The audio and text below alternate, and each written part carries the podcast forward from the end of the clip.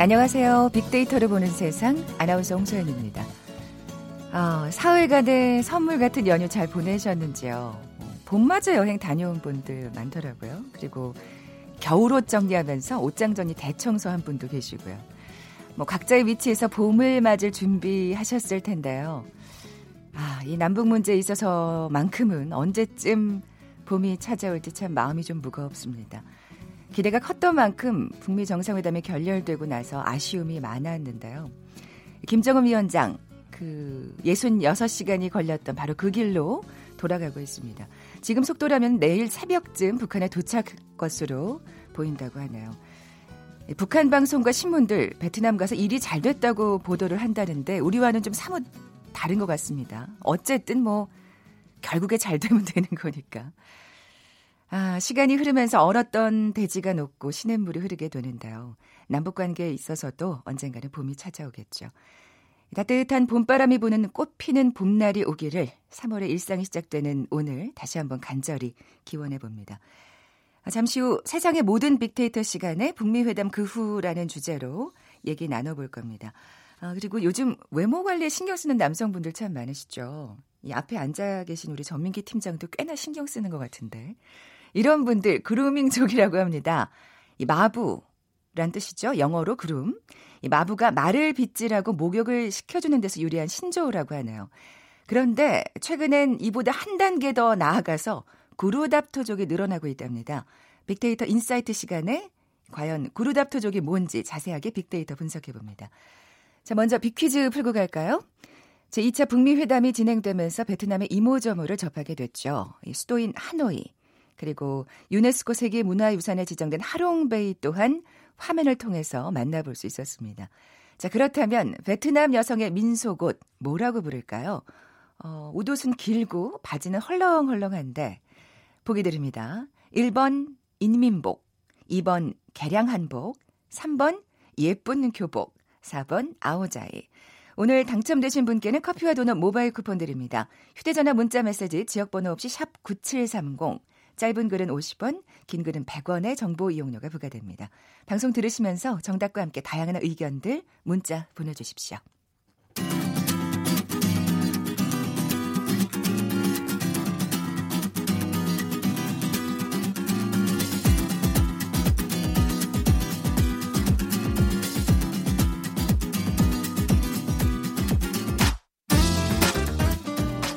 데이터는 시그널이다.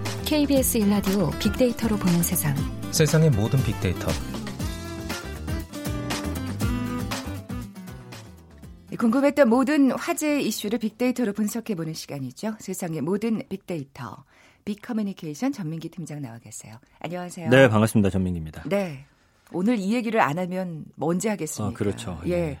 2차 북미 회담 그 이후 아, 그 상황들을 좀 정리를 해 볼게요. 우선은 뭐 아주 틀어진 것 같진 않아요. 웃으면서 헤어졌으니까. 그런 이제 평가들이 나오고 있죠. 네. 세라 샌더스 미국 백악관 대변인이 28일에 그 사진 올렸잖아요 SNS에. 네, 그것도 네. 사실은 좀 시사하는 바가 있는 것 같아요. 우리 이렇게 헤어졌지만 김정은 위원장하고 웃고 헤어졌다. 음, 음. 그리고 민주당 쪽에서도 사실은 어, 스몰딜보다는 노딜이 낫다 이런 평가를 내놓으면서 네. 그래도 이 추후의 만남에 대해서는 굉장히 가능성을 열어놓은 듯한 그런 이야기를 내놓고 있더라고요. 그, 예. 뭐 약속한 것처럼 그렇게 얘기하는 거 보면 그쵸. 예, 의지는 대화의 의지는 있다는 얘기죠. 근데 이제 문제는 북한 쪽에서 다음 정상회담 일정 잡기가 조금 이제 애매해지는 거죠. 왜냐면 어.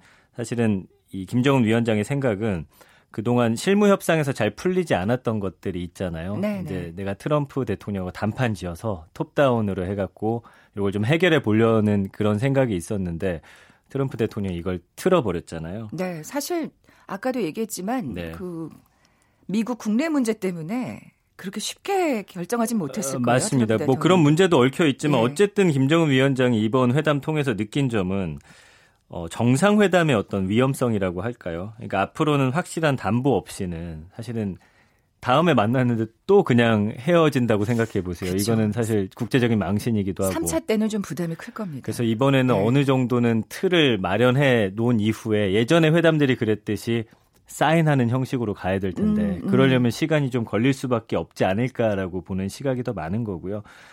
어쨌든 그나마 긍정적인 거 말씀해 주신 대로 두 국가가 상대를 비난하기보다는 팩트 체크 위주로 이런 네. 일이 있었다 담담하게 지금 쏟아내는 그 정도의 기자회견 하고 있기 때문에 네, 네. 양 국가 모두 이제 다시 만나기는 좀 기대하고 있는 듯한 그런 모양새인 건 확실합니다. 네. 뭐 말씀하신 대로 이 실무진들의 협상이 좀 길어질 것 같다는 예상이 들고 그렇죠. 그렇게 되면은 예. 정상회담은 좀 오래 걸리겠다. 그럴 수도 있지 않을까요? 아, 네. 네. 그렇게 예상해 네. 볼 수밖에 없는 게 지금 지금의 상황인 것 같아요. 음. 네. 그 두 국가가 일단 대화 의사를 계속 밝히고는 있는데 어, 말씀해 주신 대로 차기 정상회담 하는 데는 제약이 생긴 건 확실하겠죠. 음. 그러니까 이번에도 합의문 거의 만들어 놓고 서명 안 했기 때문에 이, 이 다음에는 이거보다 더 나은 합의가 돼야지만 서명을 할 수 있다라는 그런 생각들이 이제 그렇죠. 두 사람에게 있을 것이고 이른바 small deal은 좀 그렇죠. 어려울 것 같고 중간선의 합의가 어려워졌다라는 음. 거죠. 그러니까 우리 정부의 역할이 좀 중요해진 것 같아요. 아, 그 네. 얘기도 좀 해봐야 될 텐데 네. 우선 그 전에 네. 어, 빅데이터 상의 반응 살펴볼까요? 그러니까 2월 28일부터 그러니까 회담이 결렬된 이후에 좀 반응들을 살펴봤어요. 네. 이틀 동안 한 46,600여 건 정도 언급이 됐고 연관어 보면은 북미, 보도, 결렬, 회담, 트럼프 결과, 외교 반응, 중국, 일본 이런 단어들이거든요. 중국, 일본. 예, 네. 그러니까 뭐 연관어들이야 뭐 그렇다 치더라도 감성어 긍부정 비율 보면은 긍부정 반응이 28.8대 12.9밖에 안 됩니다. 그러니까 중립적인 반응이 58%나 되더라고요. 아, 이렇게 되는군요. 예. 그러니까 보통 중립적인 반응이 많다라는 건 어떤 정책들이 나왔을 때 국민들이 처음 보는 정책이어서 이거에 대해서 좋다 나쁘다 판가름하기 어려운 상황이거나 지금처럼 사실 되게 당황한 거예요. 멤버. 어, 예, 아무도 예상 못한 이런 결렬이 오니까 이거를 뭐 좋다고 말해야 할지 나쁘다고 말해야 할지 판단이 안 선다라는 거예요. 그러니까 아, 판단할 수가 예. 없다. 아니 제가 이 예. 프로 진행한 이후에 이 긍부정어 감성 비율이 이렇게 나타난 건 저도 어, 처음 본 것 같아요. 그렇죠. 중립적 네. 반응이 이렇게 높게 네, 네. 나타난다는 네. 것 자체가 국민들 역시나 멘붕에 빠졌고 어떻게 이 사안을 바라봐야 될지 좀 모르는 시각들이 많았다라는 겁니다. 네. 어쨌든 긍정 감성어는 그래도 의미가 있는 거다. 음, 예, 음. 웃다. 이거는 김정은 위원장이 웃고 있다라는 거에 좀 많은 의미를 부여하고 계세요. 그 사진이 정말 인상 깊긴 예, 했어요. 아예 네. 깨진 건 아니다. 네, 그리고 네. 부정감 성어는 그래도 낙담하다, 협상 결렬, 고통, 실패, 우려 이런 단어들로서 다음 만남에 대한 어떤 우려감 역시나 표시하고 있습니다. 네. 말씀하신 대로 우리 정부의 역할이 커진 셈인데, 네. 예. 미국과 만남을 빨리 가져야 할 것 같아요. 그렇죠. 트럼프 네. 대통령이 가는 비행기 안에서 이제 전화해가지고 한 25분 정도 통화를 했잖아요. 문재인 대통령하고. 어쨌든 대화의 어떤 양측이 다 이 모멘텀을 이어가겠다라는 의지는 밝히고 있기 때문에 사실은 우리 역할이 굉장히 중요해진 것 같아요. 네. 미국에서도 야 우리 좀 도와줘 이런 입장이고 음. 북한에서도 아마 어, 문재인 대통령을 바라보고 있을 것이고요. 네.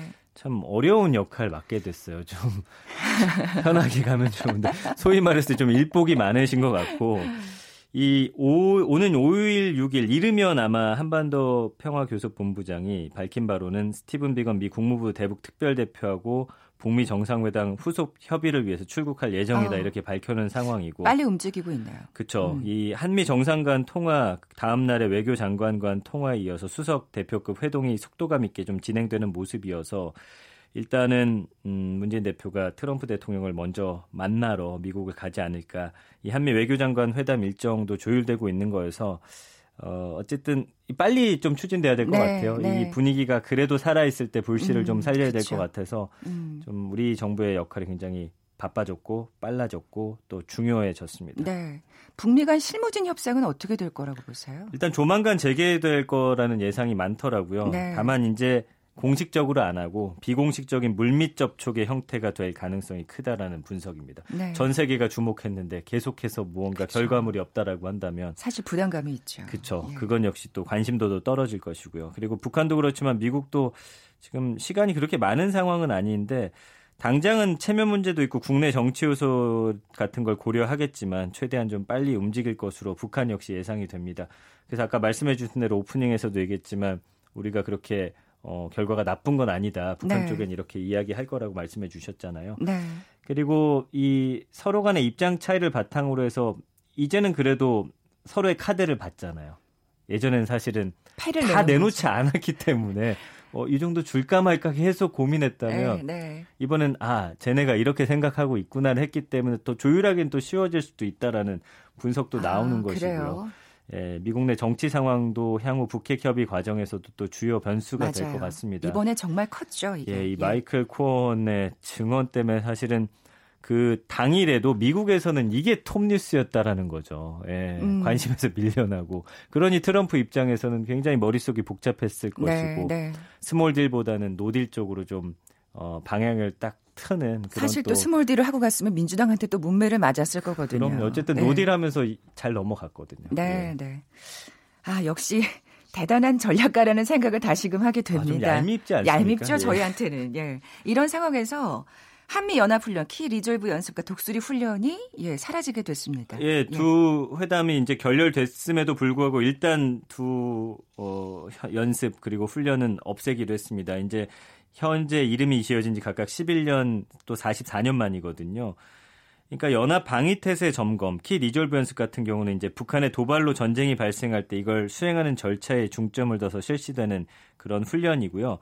1976년에 이제 팀 스피릿 훈련이 시초였고 1994년부터 2007년까지는 또 다른 훈련으로 이제 어, 시기를 거치다가 네. 2008년부터 키 리졸브라는 단어로 명명이 됐었죠. 그러니까 미국 측의 주장에 따라서 주요한 결이라는 뜻이거든요. 처음 시행이 됐고 당시 미국에서 모든 정쟁을 승리로 이끌 수 있다라는 자신감 또 결의를 표현하고자 이런 이름을 졌습니다.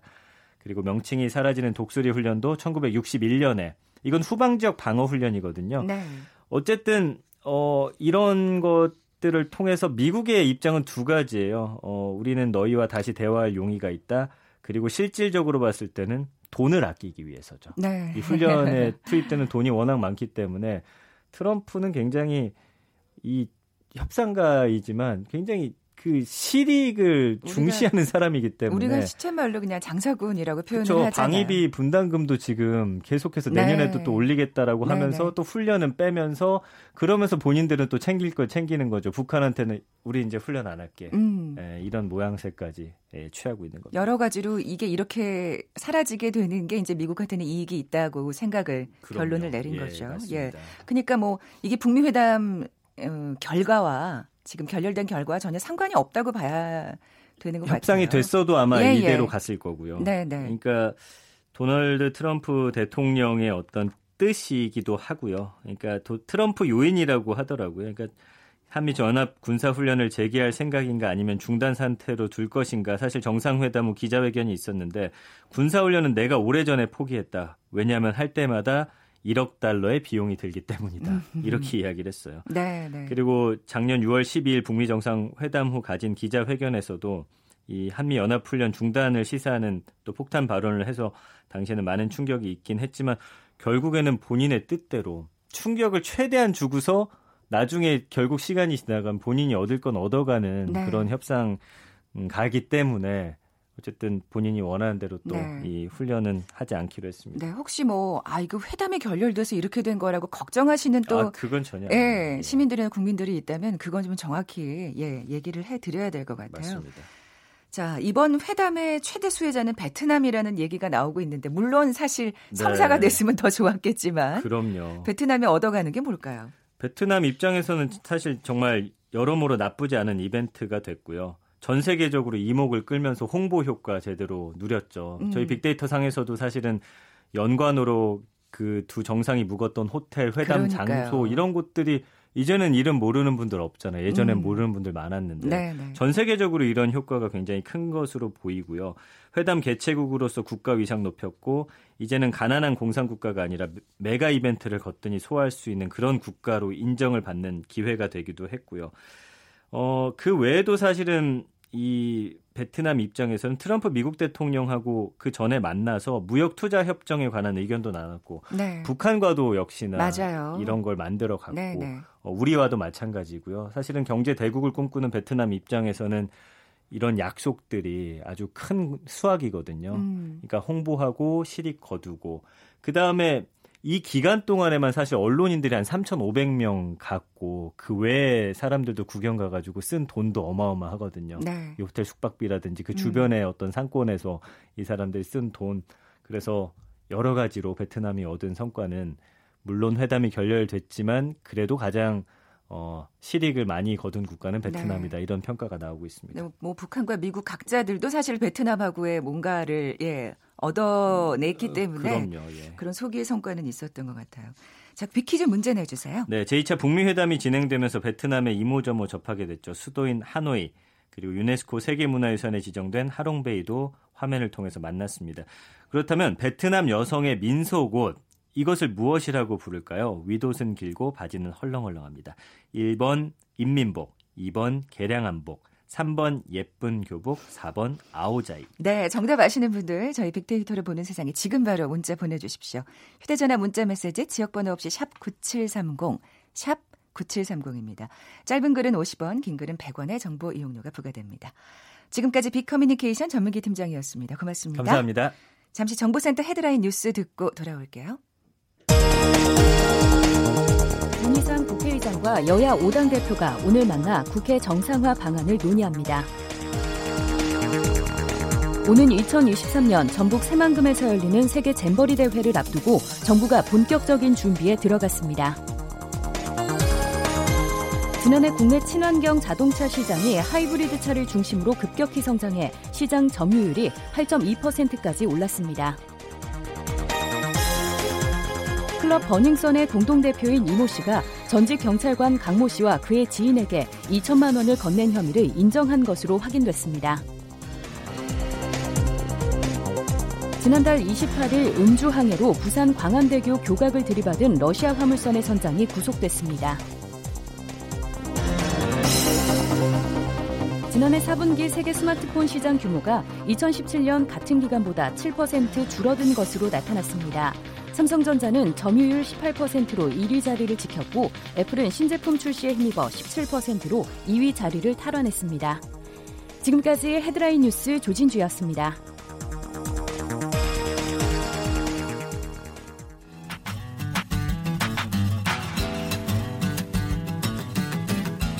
마음을 읽으면 트렌드가 보인다.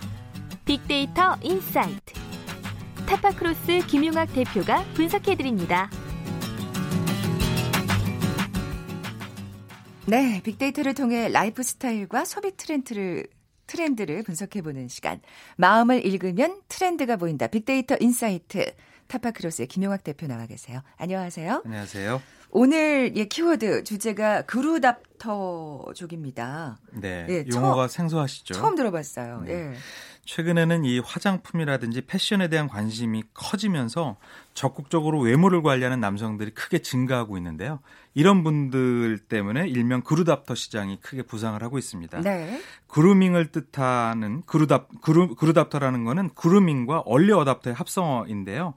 외모에 투자를 아끼지 않는 남자들을 의미하는 그루밍족이 아. 크게 확장된 개념으로 생각을 하시면 될 것 같습니다. 그루밍족은 들어보신 분들이 있을 텐데, 그렇죠. 예, 이게 그한 단계 더 앞서가는 거군요. 그루답터. 네. 예. 이 그루밍족은 기초 화장품이라든지 메이크업 제품과 같은 화장품뿐만 아니라 얼굴이라든지 외모를 관리하는 다양한 디바이스까지 일찍 체험하거나 도입해서 아. 훨씬 더 혁신적으로 자신의 외모 관리를 하고 있는 남자들 아, 어, 이런 성향들을 갖고 있는 사람들을 다 통칭해서 얘기할 수가 있을 것 같습니다. 네, 그러니까 기초 화장품하고 메이크업 제품을 이제 넘어서는 또 다른 것을 또 먼저 예, 그렇습니다. 과감히 좀 사용해보고 투자하는. 네, 네. 소극적으로 네. 보면 예전에 외모 관리하는 어, 일부 남자들은 비비크림이라든지 맞아요. 아주 옅은 색조 화장품 네네네. 같은 것들을 도입해서 사용하시는 분들이 좀 계셨는데 이런 분들이 훨씬 더 많아지고 두터워지고 여러 가지 beauty device까지 이용을 아. 해서 외모 관리하는 남자들이 증가하고 있는 것이죠. 네 네. 그러면 그 시장의 어떤 지금 현황이 어떻게 되는 건가요? 예. 혹시 face spec이라는 용어를 들어보신 적이 있나요? 아니요. 예, 얼굴을 뜻하는 face와 학점이나 학력 혹은 능력을 뜻하는 스펙이 합, 예, 합성된 아, 단어인데요. 예, 예. 어, 젊은 남성들 위주로 외모도 경쟁력이다라는 인식이 확산이 되면서 누구보다도 세련되고 좋은 인상을 주기 위해서 자신을 가꾸는 남성들을 어, 뜻하는 것이죠.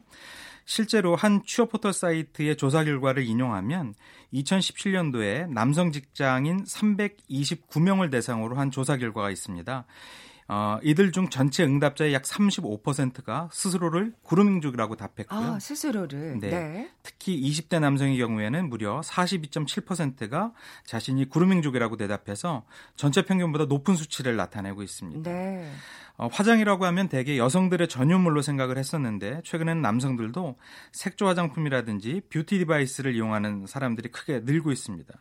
실제로 온라인 쇼핑몰 A사의 발표에 따르면 2017년도 11월 한 달간 판매된 beauty device의 남성 구매율이 2016년도 대비 약 5배 이상 증가한 것으로 어, 발표가 되었습니다. 예, 예. 엄청나네요. 예, 저희 타파크로스 같은 경우에도 지난 2018년도를 결산하면서 2019년도에 새롭게 등장할 어, 화장품의 소비 계층으로 어린 어, 학생들과 네, 네. 어, 남성들로 예측한 바가 있습니다. 그만큼 어, 그루밍족이 크게 확장이 될 것으로 예상이 되고 있는 거죠. 네. 저희 아나운서실 그 남자분들도 비비크림 정도는 바르고 있다는 생각이 드는데 네. 이게 진짜 한 단계 더 진화된 게 이제 그루답토족이라는 말씀이신데 빅데이터 상에서는 어떻게 나타나고 있나요? 네, 빅데이터 상에서도 2017년도와 18년도를 나누어서 살펴봤는데요. 2018년도에 그루더토와 연관된 언급량이 2016년도 대비 약 77.8% 이상 급증한 모습을 보이고 있습니다. 네. 가면 갈수록 그루밍족이 훨씬 더 많아지고 있다는 어, 결과일 것 같고요. 연관어를 살펴보니까 특히 그 중에서 감성어의 비율이 긍정적 비율이 좀 높게 나왔는데 그 단어들을 몇 가지 예시, 네네. 예시를 들면 긍정적인 단어로는 좋아요, 훈남, 매력, 뭐 아. 다양하다, 뭐 이런 내용들이 있었고요. 네. 어, 부정어로는 별로다, 비싸다, 뭐 불편하다 이런 얘기들이 있었는데요. 긍정적 연관어는 훈남 이미지를 대표할 수가 있고요. 네, 네. 부정적 연관어로는 아무래도 가격이 조금 비싼 부분에 대한 아쉬움들이 묻어나고 있었습니다. 네, 아무래도 화장품도 좀 비싼 게 있을 수 있고 아까 말씀하신 대로 device까지 가면은 이게 예, 싸지가 않죠. 그렇습니다. 예. 그러면 뷰티 업계는 이 그루답터에 대해서 어떻게 대응하고 있습니까? 네, 어, 기존의 여성 소비자를 주로 공략했던 뷰티 업계가 그루답터를 타깃으로 다양한 제품을 출시하고 있는데요. 제가 몇 가지 사례를 말씀을 드리겠습니다. 네. 어, 여성들 사이에서 크게 화제가 되었던 어, D사의 경우에는 전동 클렌저라는 거를 어, 중점적으로 판매를 하고 있는 회사인데요. 여기에서는 남성 소비자를 위한 새로운 제품을 선보였습니다. 네. 운동이라든지 출장이 잦은 남성 소비자들을 위해서 한 손에 잡힐 수 있도록 휴대성을 높였고요. 얼굴은 물론 수염이 자라는 턱까지 사용할 수 있도록 고안해서 남성 소비자들한테 화제가 되고 있습니다. 아. 실제 후기를 보면 내 피부는 소중하다, 뭐 피부 미남으로 거듭나겠다 이런 긍정적 반응이 나오는데요. 음. 저는 굉장히 공감이 갔습니다. 왜냐하면 최근에는 그 야외 활동을 하면서 피부 보호를 위해서 선블럭 제품 같은 것들을 많이 이용을 하거나 네네. 다양한 어, 얼굴에 제품을 발랐는데 이런 것들을 얼마나 잘 깨끗하게 씻어내느냐가 굉장히 그렇죠. 중요한데 이게 예. 불편할 수 있거든요. 네, 네. 그래서 예전에는 스킨이나 로션 같은 것들을 하나로 제품이 되었던 올인원 제품이 인기가 되었다면 어, 여기서는 훨씬 더 나아가서 아. 어, 클렌징을 잘할 수 있는 디바이스까지 나오고 있는 것이고 네네. 남성 소비자들한테 화제가 되고 있는 것이죠. 그렇죠. 그리고 또 여성들이 사용하는 클렌저, 전동 클렌저하고는 좀 뭐가 차별화돼야 될 것 같아요. 이게 그렇습니다. 수염 부분 같은 건 좀 확실히 피부결이 다르니까. 예. 맞습니다. 또 어떤 게 있나요? 또 어, 모두가 잘 알고 있는 글로벌 명품 브랜드 샤땡사가 있죠. 네. 이 샤땡사 같은 경우는 남성 색조 화장품 세트를 세계 최초로 우리 한국에서 출시해서 큰 화제가 됐는데요. 그렇군요. 네, 예. 피부 표현을 위한 파운데이션이라든지 립밤, 아이브로우 펜슬이 같이 묶여져 있는 제품입니다. 근데 이 샤땡사의 화장품은 여자들 것만 쓰라는 고정관념이 있었는데 음. 남자들도 쓸 수 있어서 신기하다라든지 케이스가 너무 고급스러워서 만족스럽다라는 긍정적 후기가 나오고 있습니다. 아, 남자분들도 이렇게 케이스 신경 쓰시는구나. 네, 어, 뷰티 업계 네. 조- 한 어, 조사 업체인 유로모니터 결과를 인용하면 국내 남성 화장품 시장이 2010, 2013년도부터 처음 1조 원대를 넘은 이후 매년 3에서 5% 이상의 꾸준한 성장세를 유지하고 있는데요. 네. 2020년도에는 약 1조 4천억 원 정도로 커질 것으로 예상을 하고 있습니다. 그렇군요. 미용업계도 사실은 예, 뭔가 여기에 이런 변화에 좀 발맞춰 나가야 될 것 같은데. 그렇습니다. 최근에는 많은 남성분들이 미용원을 다니면서 머리를 자르죠. 저 같은 그렇죠. 경우도 이런 경우인데요. 이발소 안 가고 이제 미용실 가시죠. 그렇습니다. 예. 어, 기존의 이발소라는 것이 어, 왠지 좀 옛날 스타일일 것 같고 스타일리시지 않다라는 것 때문에 음. 남자 여자가 같이 이용하는 어, 미용원을 다녔는데 최근에는 일명 바버샵이라고 하는 남성 전용 미용원을 이용하는 소비자가 아. 늘고 있습니다. 그런 게 있군요. 저희가 3년 전에도 이런 트렌드를 한번 소개해 드린 적이 있었는데요.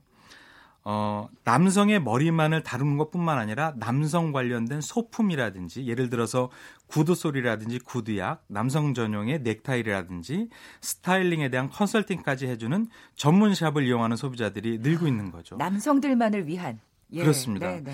어, 집중적으로 관리받는 느낌이라서 좋다라든지 가격은 비싸지만 내가 원하는 스타일을 해줘서 좋다는 아. 긍정적인 인식들이 크게 확산이 되고 있습니다. 네. 다른 산업은 어떻습니까? 백화점 같은 경우에도 이런 트렌드에 맞물려서 굉장히 활성화되고 있는데요. 어, 얼굴이라든지 어, 머리 같은 외모에 맞추는 패션 코드 같은 것들을 그렇죠. 서비스를 해주는 어, 것들이 늘고 있는 겁니다. 곱게 화장하고 옷도 좀 후줄근하게 입으면 안 되겠죠. 예. 그렇습니다. 예, 아, 균형이 대형, 맞아야죠. 예. 대형 백화점 메스 같은 경우에는 지난달에 프리미엄 남성 맞춤 셔츠 브랜드를 PB 브랜드로 런칭을 했는데요. 어, 셔츠뿐만 아니라 커프스 버, 어, 버튼이라든지 아니면은 어, 단추 같은 것들을 소비자가 원하는 형태로 제작해서 아. 어, 공급하는 것이 특징입니다. 그러니까 나만의 셔츠가 되겠네요. 그렇게 되면. 그렇습니다. 예. 그래서 그루밍족을 타깃으로 한 남성복 전용 편집샵이라든지 남성 명품관 같은 것들이 백화점에서 크게 달라진 전략으로 공략을 하고 있습니다. 음. 자, 그러면 아까 말씀하신 대로 지금 계속해서 이 그루답토족에 대한 어떤 관심이라든지 수요가 굉장히 뭐 기하급수적으로 증가하고 있잖아요. 그렇습니다. 네, 전망은 밝다고 봐야 되겠나요? 그렇습니다. 자신의 외모를 관리하기 위해서 화장품이나 패션 제품 구매를 하고자 하는 소비자가 특히 남성 소비자가 커지다 보니까 이에 발맞춘 기업들의 움직임도 다양해지고 있는데요. 어, 남성 소비자의 니즈를 충족시키면서도 고급화 전략을 펼치는 어, 업계의 모습들이 나오고 있는 것이죠. 네. 이런 고급형 제품 같은 경우에는 일반 보급형 제품보다는 기호를 중시하는 소비 성향이 강한 소비자들을 공략하고 있기 때문에 시장이 훨씬 더 커질 것 같고요. 그러니까 조금 비싸도 나는 이걸 쓰겠다라는 어떤 그런 게 있는 거죠. 그렇습니다. 네네. 최근에 가장 어, 큰 소비 트렌드가 굉장히 저가형 제품이거나 아주 고급 형 제품이거나 아, 이렇게 양분되고 있는데요. 어중간한 게 아니라. 그렇습니다. 예, 예. 아, 특히 가치 성향 어, 취향을 갖고 있는 가치 소비 취향을 갖고 있는 젊은 소비자들은 자신의 외모를 만족스럽게 하기 위해서는 가격을 크게 신경 쓰지 않는 이런 특징을 아, 보이고 있어서 네네. 이런 고급화 전략도 굉장히 어, 충분히 통할 만한 전략이라고 생각이 됩니다. 네, 어떻게 보면 다른 데서 아끼고 요것만큼은 내가 꼭 비싼 거 쓸 거야라는 어떤 주관이 뚜렷한 또 젊은 세대들의 특징을 볼 수 있는 것 같네요. 그렇습니다. 네. 어, 그루밍족이세요? 그루답터족이세요? 저는 그루, 그루밍족도 그루답터족도 아닌데요. 그렇게 하고 싶은 어, 소망은 늘 갖고 있습니다. 아, 네. 그러면 그루밍족으로 발전하는 우리 김용학 대표를 기, 기대하면서 자, 지금까지 빅데이터 인사이트 타파크로스의 김용학 대표와 함께 했습니다. 고맙습니다. 감사합니다. 네, 커피와 도넛 모바일 쿠폰 받으실 오늘 두 분 알려드려야죠. 네, 2999님, 4번 아오자이 정답 맞춰주셨습니다. 항상 알찬 정보를 전해주는 방송, 시대에 뒤처지지 않기 위해서 꼭 들어야 하는 방송 같아요. 홍소연 아나운서 파이팅입니다 하셨고요. 감사합니다. 그리고 2584님, 4번 아오자이 맞춰주셨나요? 베트남 출장을 자주 가신다고요. 네. 아오자이 입고 오토바이로 출근하는 여성들 많았다고. 아, 그렇군요. 예, 정답 맞춰주셨습니다. 이 두 분께 커피와 도넛 모바일 쿠폰 선물로 보내드립니다. 그리고 그 밖에도 많은 분들이 오늘 정답 보내주셨는데요. 그분들께도 감사 인사드립니다. 아, 빅데이터로 보는 세상 오늘 여기서 문 닫겠습니다. 저는 내일 11시 10분에 다시 오겠습니다. 아나운서 송소연이었습니다. 고맙습니다.